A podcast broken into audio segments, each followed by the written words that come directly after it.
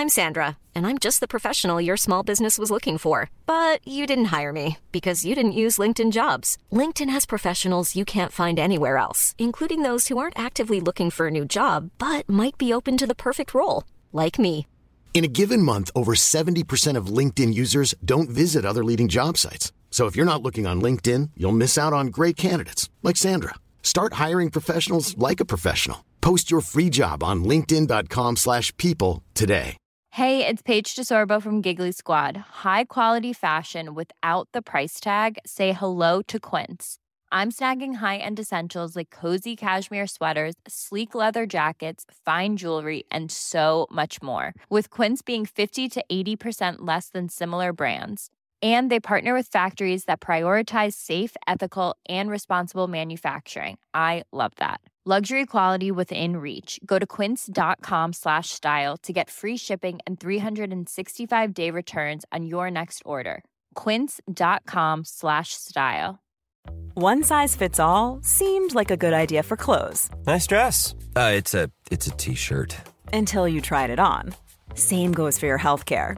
That's why United Healthcare offers a variety of flexible, budget friendly coverage for medical, vision, dental, and more. So, whether you're between jobs, coming off a parent's plan, or even missed open enrollment, you can find the plan that fits you best. Find out more about United Healthcare coverage at uh1.com. That's uh1.com.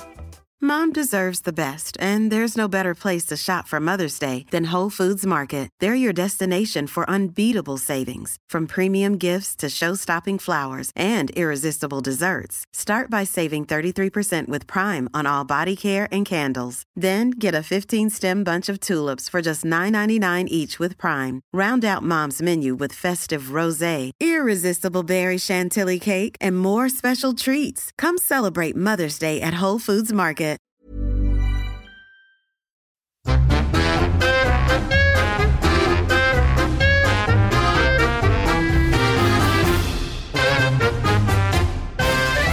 Varmt välkomna till podden Inte din morsa. med sjukdomstillståndet Södlund. Det är, alltså, om du säger att dina barn aldrig är sjuka, det stämmer ju inte. Det är en drömfantasi. Men du är baske mig väldigt, väldigt sällan sjuk. Och nu hör jag ändå hur, hur så att säga virusarna fullständigt liksom hoppar ur näsa och käft på dig. Kom du ihåg för tre dagar sedan, det är roliga uttryck man använder. Kommer du ihåg och även säga, jag kommer aldrig glömma den där dagen. Man bara, nej hur ska du kunna glömma din barns födelse och när du gifte dig eller när du blev så här, skjuten typ i Minnesota. Det är så konstigt att man, så här, man måste förstärka med att det verkligen är du vet att det är ett budskap som måste gå fram. Jag kommer aldrig glömma den dagen när mitt barn föddes. Man bara, nej det är ingen, det är ingen som har trott. Det är ingen som... Nej, det, det, det, det, då har du liksom Alzheimers deluxe. Okay. Men Ja. det är ändå roligt hur vi måste förstärka saker för att verkligen vara varse om att de ska gå fram. Vi var ju då på Astrid Lindgrens Värld, eh, vårt favoritställe på jorden. Det var lördag kväll, vi hade varit och handlat pizza, jag och Ninni. Och sen så bara, vilket är ofta ett väldigt, liksom, ett väldigt tydligt tecken på att man börjar bli sjuk eller att man är också allvarligt sjuk. Det är att man drar sig undan, blir lite låg, känner sig lite deppig. Och en kompis till mig sa för ett tag sedan, hennes pappa hade varit så låg ett tag och hon sa att det är så otypiskt hon, men även om han är gammal brukar han alltid vara så himla himla positiv och glad och nu har han liksom varit djupt deprimerad i tre, liksom i tre månader. Jag måste ta med honom till läkaren och så visade det sig att han hade långt gången cancer. Så att kroppen säger ofta till med sina små hemliga, vad ska jag säga, native americans budskap. Rökringar typ. Att så här, nu är det någonting som är på gång. Och du sa ju till mig, gud vad du var lågmäld igår. Och jag försökte hitta någon anledning och dit. Och sen då lagom på väg som jag och barnen skulle med Karo till Gotland så slog detta ut i full blom. Snorig, du vet som att någon bara sätter på en huva. Dels gör att man ser 33 år äldre ut men också att man känner sig 73 år äldre ut. Och så har jag känt mig nu i tre dagar och det är inte så roligt när man är här för man vill ju ändå du vet, vara med och fixa lite och ta, vara med barnen och det är svårt, man kan inte bara lägga. Försöka bidra på något sätt. Ja, man funkar ju så alltså. liksom. Det är väldigt... Ja. Så det har varit lite tråkigt. Men nu har vi precis varit vid Raukarna och solen har sken lite. Det har typ regnat 73 dagar rad känns det som. Mm, Det är en riktig så här... uh, Welcome to November. Eller förresten hela... Tre månader framåt ska ni få ha det så här. Det kommer alltid lite som en käftsmocka tycker jag för att jag är ju en stor höstälskare. Jag tycker det är så ljuvligt liksom när, när, när augusti går över i september. September och oktober är mina bästa månader nästan. Det är, rutinerna är tillbaks, barnen är liksom i skola och förskola. Det är oftast inte så mycket jävla sjukdomar till höger och vänster utan det tuffar på och man jag brukar vara ganska produktiv. Det är inte så många liksom högtider och sånt heller. Utan det är inte är som så här- våren när man bara kryssar mellan men högtider då, och så här. nej, men då, det är stress hela tiden när det är vår. Men eh, sen kommer det här, när allt blir naket och sen kommer det liksom någon typ av rå så här eh, två, tre gradig eh, äcklig fuktkyla. Oh, man kan inte ens gå ut. Hur mycket underställ jag än har införskaffat så går det liksom inte att inte frysa typ. Nej, jag håller med dig. Jag håller med dig. Vi bastade igår och det blev Men en du- tillfällig lindring. Men sen slungades tillbaka. Ja, den är väldigt tillfällig. Ja. Det tar så här fem minuter sen är man iskall. Ja. Ja, så var det i alla fall. Men eh, ja, det är skönt i alla fall att eh, vara med kvinnor när man är sjuk. För att eh, kvinnor är mycket mer förstående. En mansbebis, de är såhär, ja ja, det var väl inte så farligt typ. Nu kör vi på. Klipp till när de själva typ har en grads feber och bara... Nu säger du någonting som... Vi fick ett, eh, jag gick igenom lite DM här för att svara alla er underbara, ivriga, supersugna peppkvinnor som vill komma på vår helg till Gotland. Och jag vill säga till er alla unisont, jag har skickat ut till nästan allihopa, men det är väldigt mycket DM som också av någon underlig anledning liksom bara inte finns längre. Jag tror att Instagram liksom rensar bort om de är för gamla. Jaha. Vi har nu, lyssna på mig noga nu. Vi har en bokningskontakt. Helgen är 7 till 9 juni. Platsen är Surflogiet som ligger på Tofta på Gotland. Ni kommer dit fredag, vi lagar en underbar middag tillsammans. Ni sover i hästens sängar i glampingtält. Det är en helt ljuvlig miljö. Och sen följer två dagar av mys, pepp, föreläsning, yoga, breathwork, promenader, samtal, cirkel och vi har 34 platser. Och ni som har skrivit till oss eh, på Inte din morsa har jag nu DMat. Men det finns lite platser kvar vad det verkar. Och ni som väldigt gärna vill komma på det här. Skicka ett mail till jenna at surflogiet.se Surflogiet stavas det alltså. Precis. Det är där ni anmäler er. Det är via Jenna ni betalar och det är också Jenna som kommer svara på alla era frågor om ni har sådana. Kom se, kom se. Det här kommer bli en sån magisk helg. Det här kommer bli så underbart. Ja, och jag vill också lägga till att eh, det kommer komma med en eh, hejrungande goodiebag. Från Lindex, Mm. från Hopsy Daisy, från Glowid eh, som har ja, men smink och hudkräm och grejer. Och sen en otrolig massagestav slash mick som jag testade på en kompis häromdagen när hon fyllde år. Eller testade och testade. Eh, Vi använde lite utanpå kläderna och kände så här, okej, nu kör vi. Den ser ut som en mikrofon. Eh, Har du testat den där eh, massageapparaten du fick av mig? Nej men alltså det här är för stört. Vet du att jag fick ju en påse där av dig med eh, just denna microphone. Ja. The vibrator med liksom det stora huvudet. Lite som en så här skruv, jag vet inte ens vad jag ska kalla den för. En så här skruvmaskin versus microphone. Hur som helst, när jag gick från poddstudion till eh, ett event med Mama Medicine, den här superspirituella kvinnan från USA där vi skulle dansa och göra rituella saker och så vidare. Där glömmer jag den här Nej. manicken. Det är någon som är väldigt Och glad det, var så, det är väldigt pinsamt för mig att ringa och säga hej, har ni hittat en sexleksak? Nej, det är inget Där, pinsamt. Det var ju bara bland- kvinnor där väl? Ja, men ändå. Jag, jag, är lite blyg av mig, nej, får man inte vara det? Jag, jag, glömde en liten påse med en mikrofon i. det är så det förblir. Så.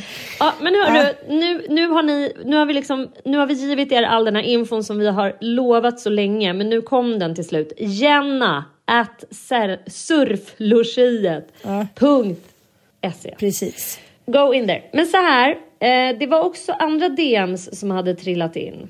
Och då var det bland annat en, en kvinna som skrev, apropå vårt förra avsnitt, där vi resonerade kring din framtida drömman. Mycket och hon skrev att hon har följt både dig och alltså din och Anitas podd, Lille Lördag, och din och min podd slaviskt under flera år.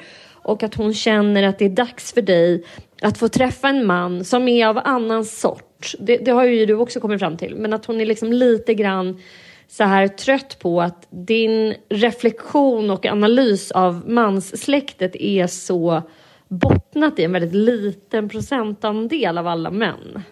Eftersom det är dina tämligen eh, det ska vi inte halvvärdelösa karlar. Det har varit många, många procent där, men kanske inte Ja, och hon bara nej, det instämmer inte. Det finns faktiskt män som älskar att ta hand om bebisar, eh, leva liksom jämställda liv, ta hand om sina kvinnor och som har empati och som har jättemycket energi och jättemycket. Och med det sagt så hoppas jag ju att ni som lyssnar förstår att vi inte alltid gör generella slutsatser i den här podden. Nej! Utan egna reflektioner kring våra egna liv. Och vi är också väldigt transparenta med att vi har en medberoende problematik som ju gestaltas i att vi har valt män som är väldigt behovsstarka. Ja. Att vi liksom dras och attraheras av män som liknar våra i mångt och mycket dysfunktionella fäder som kanske inte har de här eh, superförmågorna och att det, det är svårt att, att liksom välja vem man ska attraheras av. Det är det som är pudens kärna på något sätt. Att det, är skit, det, det är jättekrångligt. Man kan ju försöka och träna om och så. Men just när det gäller attraktion så är det pissvårt. Ja, och eh, kärleksberoenden eh, är ju någonting som också har ställt till det. Men jag tycker att det är intressant. Jag är inne på um, också eh, en, eh, vad ska jag säga, en kvinnotråd och det är många kvinnor som liksom känner sig jävligt blåsta eller liksom bittra över att deras snubbar när de lämnar dem till slut gör allt det där som de inte ville göra när när de ville det. Förstår jag menar? Allt från så här mm. fixa trädgården till att tapetsera där hemma, till att träna tillsammans, till att resa lite mer. Och så träffar de nya kvinnor så är det så här, Juhu! nu ska jag bli en globetrotter, gud jag ska hålla på och fixa lite i trädgården. Och eh, man gör klart allt det som, som kvinnan då har uttryckt behov för. Och det här tycker jag, så, mm. jag tycker ändå att det är så spännande. Det här har du och jag pratat om förut. Att så här, många människor klarar inte av att känna krav på sig. En blandning av att inte kunna känna krav på sig men också att så här, jag vet inte, det blir som någon maktkamp. Att, så här, jag tänker inte ge det som du säger att du vill ha mig. Alltså, det är klart att det är någon undermedveten trotsighet. Men sen tycker jag att det är lika många som kanske blir så men också många som blir så ett tag.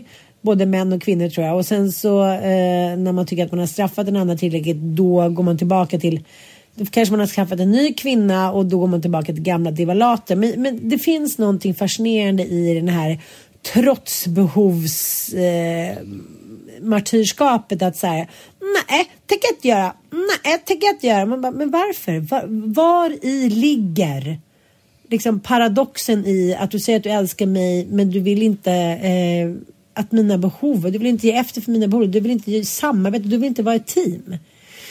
Jag vet inte, vi pratar ofta om det där. Att så här, vad är det som gör att man blir ett schysst par från dag ett? Jag vill liksom dechiffrera det. Mm, jag fattar.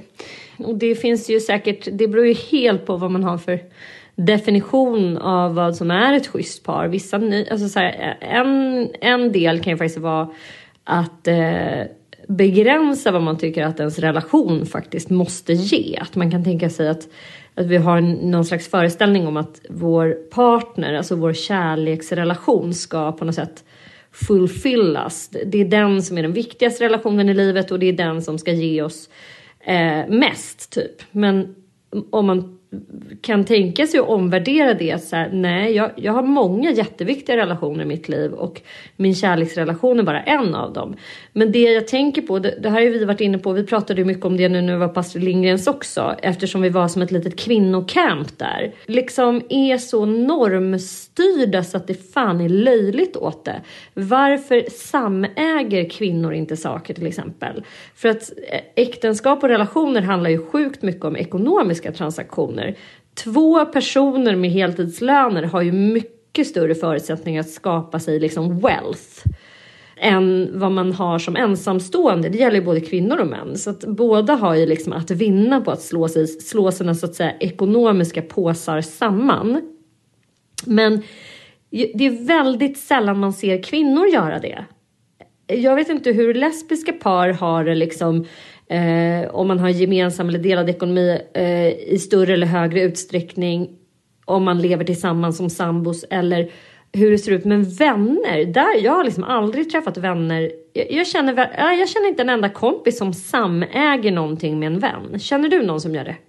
Jag och min polare har en lägenhet i Paris. Liksom. Däremot verkar det ju som att många män har det. Jag och min polare har startat bolag tillsammans. Jag och min polare har liksom en verkstad tillsammans. Vi har en båt ihop. Men kvinnor verkar vara... Eller? Håller du med mig? Det är en spaning jag har. Jag säger inte att det är sant, men jag har inget sånt kring mig. Nej, jag vet. Nej, det är helt sjukt. Är det för att vi liksom vi lägger våra resurser och våra stålar på familjen typ? Det är viktigt för de mjuka värdena ska vi liksom, vi ska lägga det här på familjen och sen finns det liksom ingenting kvar för andra. Vi kan inte ens tänka att det ska vara så. Jag vet inte. Nej men det är som att det liksom är, det har man ju sett när man har gjort studier att kvinnor bränner sina pengar på förbrukningsvaror som förbrukas av familjen. Alltså på mat, toapapper, städprodukter, lakan, tyger. Alltså allt det här som på något sätt nöts sönder eller äts upp. Medan män spenderar sina pengar på bestående värden, alltså i hus, i maskiner, sånt som man faktiskt kan sälja och kränga igen. Bilar. Eh, så ser det ut. Det är inte, det är inte helt svartvitt, men, men generellt. Och sen är det ju så att män äger ju liksom vad är det, 90 procent av alla företag och alla pengar, alltså så här, allt kapital som finns. Mm. Och är väldigt duktiga på att driva business och gynna varandras business. Medan kvinnor som sagt spenderar sina pengar på eh, sina barn egentligen, vad det verkar. Och det är också någonting som är så här, jävligt rubbat i det. Så det tänker jag kan vara, eh, liksom så här, vad är en bra relation? Ja men det är väl liksom, det är väl en grej att försöka i alla fall kunna definiera hur ska du och jag ha det med pengar? Hur ska du och jag ha det kring det materiella? Det är så här otroligt svåra, eh, har det varit i alla mina relationer så har det varit jävligt krångligt att prata ekonomi. Det har nästan varit värre än att säga att man har varit otrogen. och säga att så här, nej, ska vi ta det här med ekonomin nu, vad har hänt? Det är som att, jag vet inte om det är så gamla tidens föreställning om att mannen ska ta hem, liksom bring home the bacon och så är det inte riktigt så längre. Utan kvinnan tjänar också pengar och kvinnan är självständig och då blir det här så otroligt infekterat så himla snabbt. Att mannen då känner skam för att han kanske inte provider eller att företaget inte går bra eller att kvinnan tjänar mer jag tror att det handlar ganska mycket om att göra upp med gamla sådana föreställningar även här. Sånt som liksom sätter vad ska jag säga, hinder i vägen för en fin relation. Och eh, vi har pratat mycket om det där att man så gärna vill göra om sin partner. Och att i nästa mm. relation jag eh, ska ha eller får eller i, förhoppningsvis blir så känner jag så här, det är mitt viktigaste mål att tänka så här, nej, du ska inte göra om den här personen. Du, dels så behöver du inte det för att du ska inte ha någon barn med honom och du ska behöva liksom inte bo med honom. Du behöver inte se hans kalling eller vad det nu handlar om. Men att, så här, att verkligen försöka vila i att så här, ja, det är så han är. Sen kan man ju tillsammans vara ett team och komma fram till så här, kanske ska vi leva vårt liv lite mer så istället. Eller det vore ju bra om du tog hand om det mer. Jag vill att vi ska hang in there for a long time. Men att det är inte mitt ansvar att lägga typ 12 timmar per dag och tänka så här, men om vi bara gör så, om han bara mår så, om jag bara fixar det, om vi bara gör det, om vi bara hamnar där, om vi bara känner lite mer bla bla bla, då kommer han må bra. Nej! Det spelar ingen roll vad andra människor gör om du inte själv vill ta tag i din skit. Alltså det är det som är den totala insikten och nu igår så läste jag ju eh, en bok som har legat på mitt nattduksbord i ett år typ. Och som jag har velat läsa och det är då Johan Kronemans DN-recensenten, den arge, krasse, tydliga, han menar krasse, tydliga, DN-recensenten eh, Johan Kroneman. Kom du ihåg när han eh, recenserade Djävulsdansen och vi höll på att skita på oss? Då någon som sa Johan Kroneman har skrivit en recension. Vi bara Han har skrivit några av de tydligast negativa recensioner jag läst. Det enda som jag känner med honom, att han har oftast rätt. Han gör det inte för att vara elak, han försöker inte vara liksom, det kan man ju känna med Linda Skugge, hon vill samla poäng ibland, eller Jane Magnusson, det ska vara humor. Han är bara så här, det här var skit, mm. men han berättar liksom om sitt liv som missbrukare och spelmissbrukare. Hur det har förstört i stort sett det mesta i hans liv. Och hur olycklig han har Aha. känt sig tidigt och hur liksom utanför han har känt sig och hur han ändå känner så här, who fucking cares, allting kommer ändå gå åt helvete. Han är liksom ah. född till en sann pessimist säger han. Det är väldigt intressant ett, en intressant liksom liten, det är egentligen ingen långt parti i boken, det kanske är liksom fyra rader. Han var ju då gift med Anna Kroneman som jobbar på SVT som hög chef, dramachef bland annat. Mm. Och mm. Eh, han säger så här, jag vill, inte skil jag vill inte skiljas men jag måste skiljas. För jag vill kunna dricka i fred. Oh. Han menar att efter ett par år av lycka och få barn och gifta sig så blir det tomt. Det blir tomt ändå. Han kan liksom inte, inte välja känslan av att få dricka eller att få spela. Det finns ingenting som slår känslan av att vinna eh, ett spel eller av att få kröka. Mm. Och det var en sån insikt för mig att så här, hur man försöker göra om människor, hur man försöker få dem att inte vilja bete sig på ett visst sätt.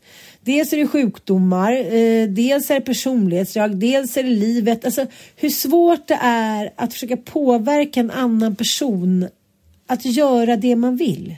Det är ju liksom för fucking mest intill omöjligt. Jag bara känner så här, gode gud, kunde jag inte bara förstått det lite tidigare? Och då säger han till sin dåvarande fru så här, vet du, jag kan inte ge dig upprättelse. Din pappa var alkoholist och nu är jag alkoholist.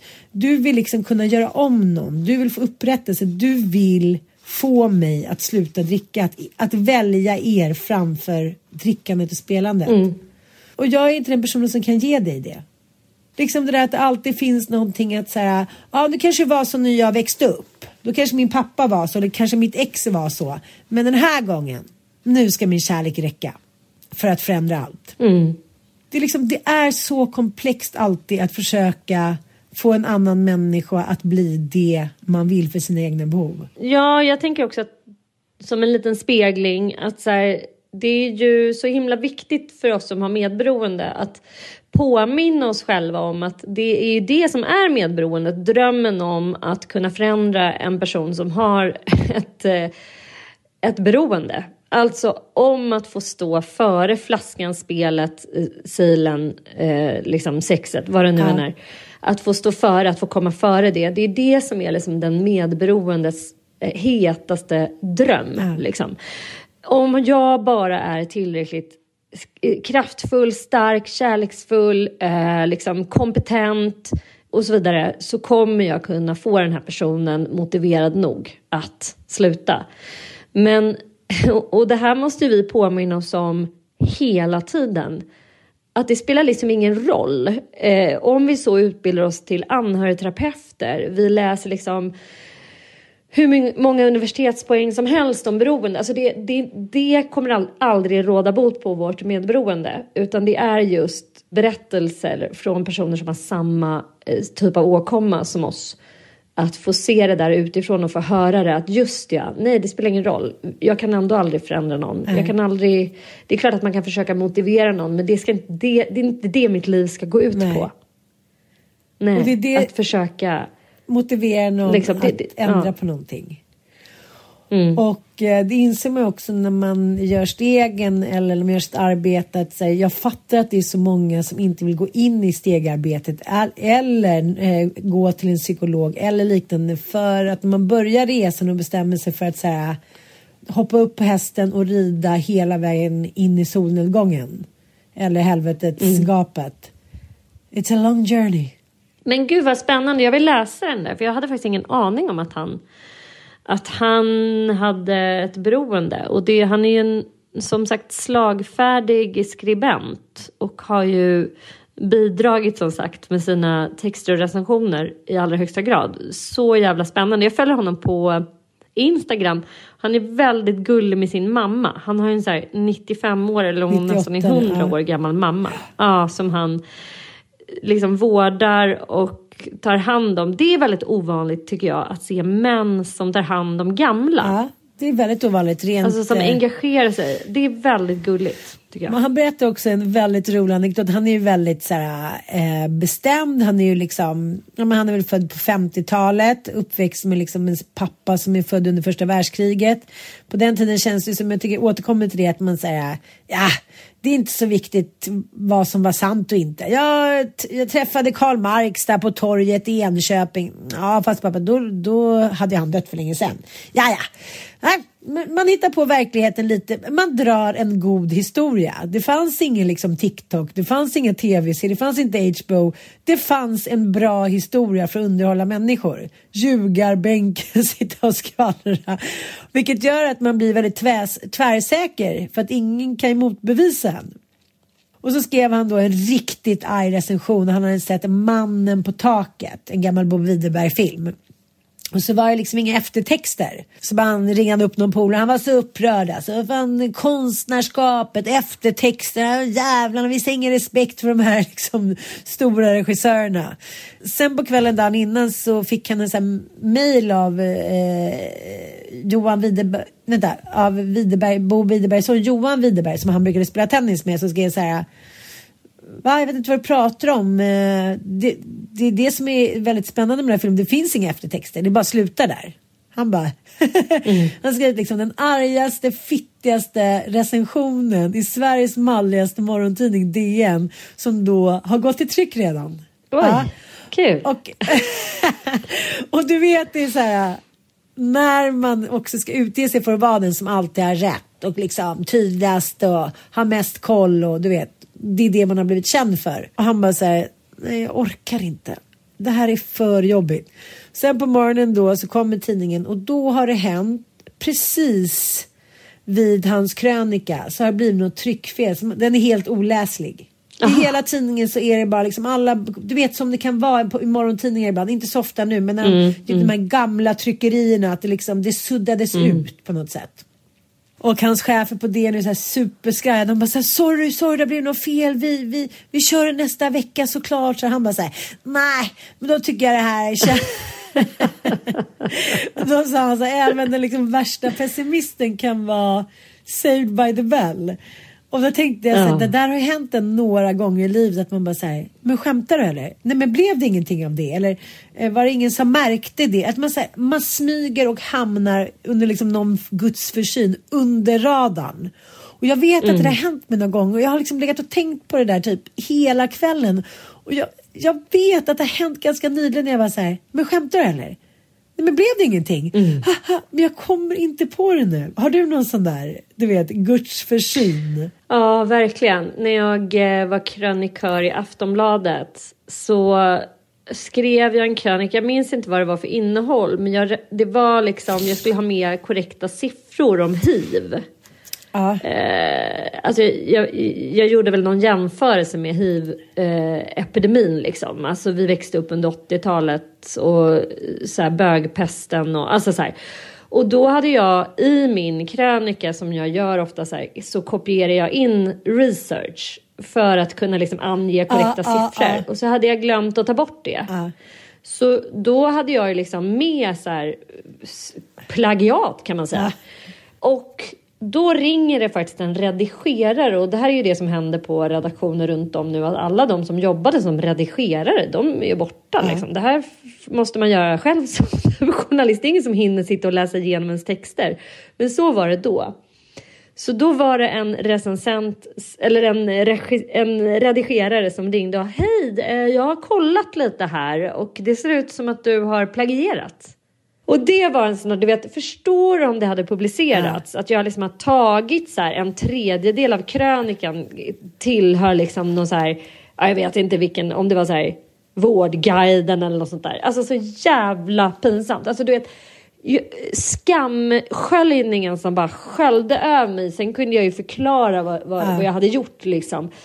Men det hade ju inte det hade ju inte hållit om det här hade liksom publicerats och någon hade uppmärksammats det. Nej. Att man liksom ska ge sig ut och på och försöka förklara det. Men alltså hur fan vad jag kände mig saved by the, by the bell då alltså. Men det var, kom du ihåg för några år sedan Alexander Pascalido hade plagierat en krönika i LA Times typ? Ja, och sen var det ju någon, att hon hade liksom skrivit någon dikt eller någon krönika i någon diktform och så visade det sig att det var liksom också ett plagiat. Så det var ju några, några upprepade så här förseelser. Mm. Hon försvarade ju det också. Men, nej, men det är min värsta mardröm. Alltså värsta, värsta mardröm. Att, eh, kunna, att liksom bli påkommen med någonting sånt. Ja. Att man har plagierat grejer. Ja. Fy fan mm. alltså. Mm. Nej, och... Där lägger man ändå jävligt stor vikt vid någon typ av yrkesheder. Liksom, att man försöker ändå Eh, och, och sen är det problematiskt för nu har människor blivit så otroligt eh, Alltså så här, vi kräver källor och vi kräver källhanvisningar både i texter och i, i radio. Där jag, man kan inte bara säga någonting som att det skulle vara allmängiltig kunskap utan det är väldigt noga med varifrån man har hämtat sina resonemang. Och det, det kan göra också att man säger men gud, då blir det ju plagiat om man tar hela stycken eller hela definitioner till exempel. Liksom. Ja, alltså, för man lånar ja, ju alltid såklart. Men jag tänkte på det igår när Bobo sa så här till mig för att han såg en story på um, min Instagram där det var att man såg hur kändisarna hade lagt ut sig själva med filter och sen så i nästa sekund så tog de bort filtrerna. Han bara, mm. va? Är det här de liksom? Jag säger, ja men så Kim Kardashian hon så här lägger hon ut sig själv men så här ser hon ut. Det var så här snabba flash liksom. Han bara okej, okay, ja. men varför gör man så liksom? Det är farligt med AI. Så här. Det, det är ju inte verkligheten. Och då pratade jag också även med Nicky som är Carros dotter som är 16 år.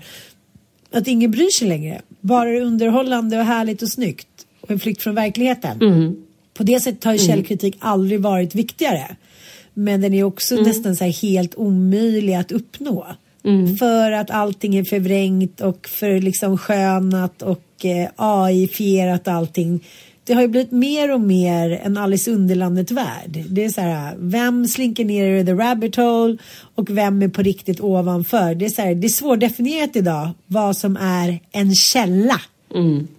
Det har man ju liksom, det har ju du och jag pratat om, inte minst i ja, Palestina, Israel, att liksom eh, vi har fått kritik då kan vi säga för att vi inte har eh, ja, men kanske tagit så mycket ställning eller pratat om det så mycket. Jag har lagt ut några stories eh, som andra skrev, bland annat Pink skrev tycker jag en, en, bra lista som jag la ut och ja, men jag har lagt ut tre, fyra, fem grejer. Men just det här mm. att vi alla ska ha en åsikt fast vi inte har tillräckligt med kunskap. Och sånt var ju mycket lättare bara för 20 år sedan när det var så här politiker och läkare och tandläkare och advokater. Det är de fina människorna i världen och de ser vi upp till. Idag så kan ju liksom eh, lillkacken Larsson som har så här, in, 2000 Instagram-följare kan ju få en nyhetsflash. Alla ska ju ha åsikter, men man undrar varför. Varför måste vi ha åsikter hela tiden? Varför kan vi inte i trygg med trygg hand liksom lämna över det till vissa som kanske är bättre lämpade i just det ämnet. Varför måste alla ha en åsikt? Varför är det viktigt för andra? Ja, men det, vi, vi har också fått ganska många arga DMs till inte din morsa och även till mig privat. Så här, hur kan ni publicera någonting överhuvudtaget eh, och inte liksom upplåta plats i era flöden till att liksom eh, bekämpa det här kriget och eh, stå upp för civilbefolkningen i Gaza. Och jag vill förklara hur jag tänker kring det. Eh, det är precis som du Ann så tycker jag att så här, det är förmätet av mig och jag kan ändå en del om den här konflikten eftersom jag har läst islamologi. Jag har läst religionsvetenskap. Jag har intresserat mig jättemycket för religion in peace and conflict, alltså hur, hur de här konflikterna som faktiskt pågår i just de här områdena har sett ut genom historien och hur judarnas, liksom, förföljelsen av judarna har sett ut genom historien. Men jag tycker ändå inte att jag är den mest relevanta personen att lyssna på i det här hänseendet. Det är inte jag som ska utbilda er, det är inte jag som ska skriva om det här. Därför att det tycker jag att en betald journalist ska ge sig på att göra. Alltså någon som kan sitta med research, någon som kan sitta med källor, de som är på plats i Gaza. Alltså utrikeskorrespondenter. Sveriges Radio har flera urduktiga sådana. Eh, DN har liksom bemödat sig om att skicka folk på plats. Det är de som ska upplysa oss om vad det är som händer där och därefter så kan vi alla fatta beslut om hur vi vill hjälpa till. Men att liksom influencers som i dagligdags ägnar sig åt skönhet, åt inspiration, eh, åt kanske heminredning plötsligt avkrävs att bli utrikeskorrespondenter. Det är helt galet. Vi kan inte vara allt och vi kan inte, vi kan inte ge oss på eh, att belysa frågor som är alldeles för komplicerade. Varför tror man läser liksom flera år statsvetenskap innan man vågar sig på att bli politisk kommentator? Alltså, det tycker jag krävs. Jag tycker som sagt att det är helt förmätet att tro att man ska kunna uttala sig om den här konflikten utan att ha liksom ägnat rätt många månader åt att sätta sig in i den. Håller med dig. Håller med dig. Så tänker jag. Mm. Och liksom, jag betror också er, mina följare och läsare och lyssnare, att själva kunna fatta beslut om hur ni bäst ska kunna hjälpa till. Mm. Därför att all hjälp som vi gör, den behöver inte, vi behöver inte ta bilder på den, proklamera ut den på Instagram för att liksom bevisa att vi är goda människor. Den, jag vet att svenskar är enormt duktiga på att dela med sig och att skänka till biståndsorganisationer och så vidare och att vi gör det eh, speciellt mycket nu när det är så extremt utsatt som det är och att vi blir så påminda om vad det är som händer just här och nu. Så att liksom, jag tycker inte heller att jag behöver eh, uppmana er till det. Nej, nej. nej. Så tänker jag ja. kring det här. Och det, jag tycker också mm. att det, det kan också vara en uppmaning till och en pepp, ska jag säga, att gå in och lära sig mer. Uh, för det här är verkligen Verkligen, som... det är vår skyldighet. Ja, det är verkligen det är vår skyldighet att göra uh. det. Mm. In the market for investment worthy bags, watches and fine jewelry, Rebag is the answer. Rebag is a luxury resale platform where each piece is carefully inspected by experts to ensure quality and authenticity. Use Rebag to buy and sell finds from the world's top brands, including Louis Vuitton, Chanel, and Cartier. Head to Rebag.com to get 5% off your first purchase with code REBAGNEW. Shop today at Rebag.com. That's R E B A G.com. And use promo code REBAGNEW for 5% off your first purchase. Hey, I'm Ryan Reynolds. At Mint Mobile, we like to do the opposite of what Big Wireless does. They charge you a lot, we charge you a little. So naturally, when they announced they'd be raising their prices due to inflation, we decided to deflate our prices due to not hating you. That's right. We're cutting the price of Mint Unlimited from $30 a month to just $15 a month. Give it a try at mintmobile.com slash switch. $45 upfront for three months plus taxes and fees. Promote for new customers for limited time. Unlimited more than 40 gigabytes per month. Slows. Full terms at mintmobile.com.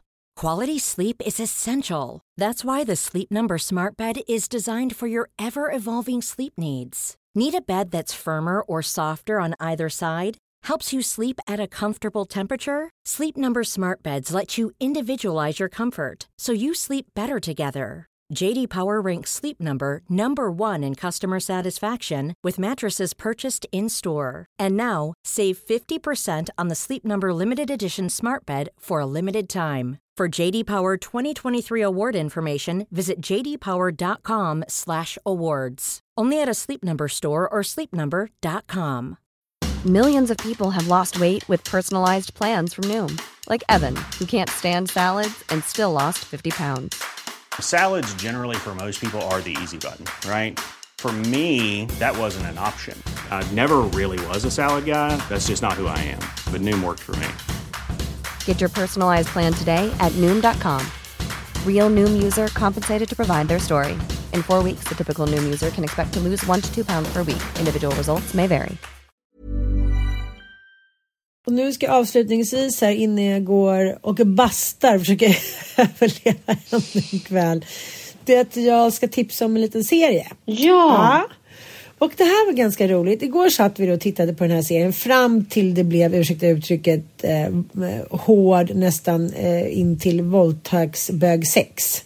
Men eh, Netflix nya tv-serie Tore med William Spets. Åh, Ja. Olga pratade om den igår Ja. också. Hon bara, du måste se Ja, den. det är William Spets, Peter Haber som jag eh, med den äran har åldrats måste jag säga. Både Mm. tonalitet och utseendemässigt har han dämpat sig lite. Från Sunefjällen om man säger så. Klädsamt ändå. Jag tycker det. Eh, han har ju varit väldigt mycket i många av sina roller. Lite lätt överspelad om du frågar mig. Men jag kan ha fel.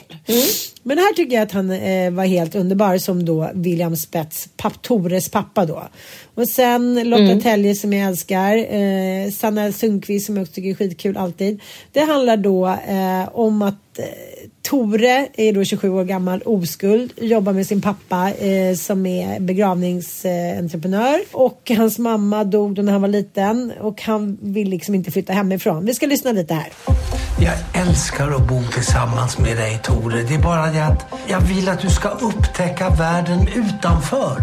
Då tittar vi in i naturen då och tittar på, på djuren. För där ser man väldigt tydligt att det är väl- väldigt vanligt då att föräldrarna bor med barnen jättelänge. Vilka djur? Zebrorna. Nu blir det lite spoiler alert för att det här är precis i början. Men pappan blir då påkörd av en lastbil och helt plötsligt så sitter han kvar i det där radhuset med, med pappans hund och är så här. Skulle precis flytta hemifrån men ja, blev nu utkastad då ska man säga i, i livet då som homosexuell och liksom har aldrig druckit och så här. Såklart så blir det ju en massa förvecklingar och utmaningar och han försöker liksom förneka att det här har hänt då. Hans kompisar tar, blir allt mer desperata i sin liksom eh, försöker hjälpa honom att komma ur då sin förnekelse att pappan har dött och sådär. Ja, Mm, fan vad spännande. Väldigt spännande. Eh, och jag älskar William Spets. Jag tycker han är underbar både som skådis och privat. Sen så eh, Mm. kan jag, det enda lilla invändningen jag har och den är faktiskt väldigt rolig. Man får ju snabbspola lite. Med de här eh, lite rape and plunder bögscenerna. Men annars så är det också en väldigt bra serie att prata med sina tonåringar och även med de som liksom 9 och 7. Vad är kärlek? Vad händer om man, ja, men vad händer om man inte vill bli vuxen? När ska man bli vuxen? Jag tycker det är ett bra underlag för att prata med sina barn och sina ungdomar liksom. Mm. Men jag älskade ju hans förra serie Filip och Mona. Har du sett den? Nej. Men det är en liten så här, pärla från SVT. Det var inte alls underskattat. Men jag vet inte om den kanske var en succé. Men jag, det är väldigt många som jag pratar om som inte har sett den. Och eh, Men jag tror att det är så här, det är någonting med mig eh, som jag liksom, det kan ha med min ålder att göra, men att jag tänker att det där är liksom riktat till unga människor. Olga kommer ju ofta till mig och säger, åh har du sett den här? Och det var någon ny också på SVT Play nu som hon sa var helt fantastisk. Så jag är så här, men den handlar ju om de där unga människorna som Jaha, okej, okej, okej. det, det är inte för mig så här. Och så tänker jag liksom lite med Tore också att så här, det är inte jag som är målgruppen riktigt. Men så behöver det ju inte alls... Nej. Eh, alltså man behöver inte alltid vara målgruppen tycker jag för att man ska ha behållning av det. Så att jag kanske ska kolla då på Tore Ja. tillsammans med mina grabbar här. Men menar du att den funkar eller är det för brutally pornographic Nej. material för en femåring? nej, men alltså nej det tycker jag. Alltså, man får, kan väl bara snabbspola där som vi gjorde. Okej, Ja. blir inte det awkward då? Bara, Nej, nu ska vi spola förbi här när de brottas. Nej fast det är liksom utomhusmiljö och alltså nej det, det, det, går, Nej, det är liksom det, eh, det blir eh, det funkar. Men det som jag tycker är fint Mm. med serien är så att i det här emotionella kaoset som man är i var man sig ibland är 5, 20, 45 eller 70 vilket man liksom återkommer till i hela sitt liv i olika perioder. På grund av kärlek, död, kriser, eh, sexuell läggning, eh, ja men du vet, allt vad det nu handlar om. Så finns det också hela tiden så mycket humor. Mm. och det är det som jag tycker att William Spets är liksom, han har så otrolig timing i att beskriva att så här, ja allting kanske är helt vedervärdigt men, men det finns också humor i det där och det, allting är aldrig rakt igenom nattsvart, förstår du? Mm. Mm. Nej. Mm. Dagens kulturtips från Ann och jag eh, ska avsluta med en dikt av Kristina Lugn. Uh, jag blev sugen på att läsa. Jag är, jag är så lite skärmtrött. Uh, och jag hittade den här, alltså så här Kristina Lugn, salig i minne. Lyssna på den här dikten. Put, Putte är så underbar. Ibland måste jag dunka huvudet mot kylskåpsdörren och ibland måste jag klippa sönder bröstvårtorna med svärmors manikyrsax. Och ibland måste jag kasta mig handlöst in i torktumlaren mitt på blanka eftermiddagen. Men han vill inte ha samlag med mig i alla fall. Inte under några omständigheter. Varken oralt, genitalt eller analt. Absolut inte så länge jag har det här uttrycket i ansiktet. Han har aldrig samlag med kvinnor som tror att de kan börja ett nytt liv efter menopausen. Det bär honom emot, säger han. Såväl intellektuellt som emotionellt. Det är en principsak, säger han. Vem kan ens skriva såna här dikter? Det är bara hon Det är bara hon. Ja. Och hon, alltså alla ni som är sugna på också att hoppa av ekorrhjulet av Netflix eh, binge-tittande.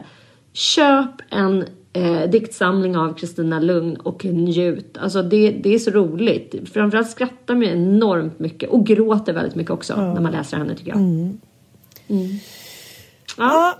Puss och kram älsklingar. Ja. Krya på dig igen så hörs vi nästa vecka. Krya på dig an. Jag bara, jaha, nu är du tydligen min lärare i småskolan. Okej. Jag läste också en sista grej nu. I boken då, Jag är olyckligt här, Johan Kroneman, så vill hans polare att han ska definiera vänskap. För han har knullat med sin bästa polares nya tjej. Ja, och han tycker liksom, hans polare tycker så att du får krypa till korset, du får be om ursäkt, det är det värsta du har gjort, hur kan du göra det här? Och han är bara så här, nej men vad är det du menar? Han har liksom varit otrogen med den här yngre tjejen mot sin fru som jag älskar. Så jag skulle aldrig ens kommit på tanken att ligga med henne. Inte för att jag skulle ha velat det. men, men nu tycker han så här, hon förförde mig, det liksom är det nya. Han, han förstod inte vad det var som var så jävla fel med det här. Han, han menar så här, om man ska definiera vänskap då är ju, då, då finns den ju inte. Om man måste definiera den så finns den inte. Och då tänkte jag på det som vi precis är nu aktuella med ett omslag och en stor intervju om vänskap i Ameria Magasin. Så låg jag också och tänkte på det där, att det ligger någonting i det där att jag faktiskt aldrig har definierat vänskapen med dig för att jag aldrig riktigt har ifrågasatt den. Jag har liksom jag har tänkt att den ska vara i lust och i nöd och så här, den är enkel för mig för att jag har så pass mycket respekt för dig tror jag att jag inte skulle låta den försvinna bort från mig. Är du med mig? Att jag har inte liksom behövt definiera den. Så det var lite konstigt när hon är, journalisten var så här, men hur betyder hur blev ni vänner, vad har ni gjort och vad är vänskap? Jag var så här, ja men det, det är ju bara vår vä- vänskap. så liksom, Jag håller med. Ja. Det är skit. Det är, liksom, det är nästan obehagligt. eh, Jag tyckte också det var lite obehagligt liksom, när man ska försöka klargöra någonting som nästan är en andlig upplevelse. Alltså, så här, det, är, det är samma sak som att så här, definiera sin egen tro. Vad är det du tror Ja. på? Det blir ofta väldigt platt också när man ska göra När man berättar om någonting så låter det väldigt platt fast man upplever det som så otroligt stort. ja. Eh, och det, men jag tycker ju om den här definitionen som Olga sa det också. Hon eh, hade ju hört det på Liv, Liv Strömquist och Caroline mm, Ferrada-Nordlis eh, eh, Caroline Ferra, Ringskog Ferrada-Nordli. Fan att man aldrig kan få det där Nej, det är svårt. Jo men i deras podd att liksom både, både en kärleksrelation och egentligen en vänskapsrelation handlar ju om att man har någon att man upphöjer varandra på alltså nästan som en liten minisekt. Ja. Eh, för att man vet ju allihopa att man är utbytbar både som partner och bästis men att man ändå på, på något sätt har bara bestämt sig för att det är du och jag nu. Och du och jag berikar varandra så mycket så att det här är så värdefullt. Alltså vi tillskriver varandra ett väldigt högt värde och då är man ju också rädd om varandra. Man är rädd om sin relation och man är rädd om Alltså man är rädd för att ha konflikter som kan skapa så djupa sprickor att man inte orkar liksom ha med varandra att göra. Så att, ja, det, det är ju skitkomplicerat att ge sig på och jag tror fanns precis som han att om man nu ändå måste definiera vad ens vänskap består av, om man, om man står i begrepp att göra det, då är det nog så att vänskapen håller på att gå ut för. Ja, intressant bara. På något sätt. Mycket, Ja, mycket att snacka om. spännande. Ja, puss och kram. Mm, det finns det. Hej, hej, Alltid. hej, puss hej. puss!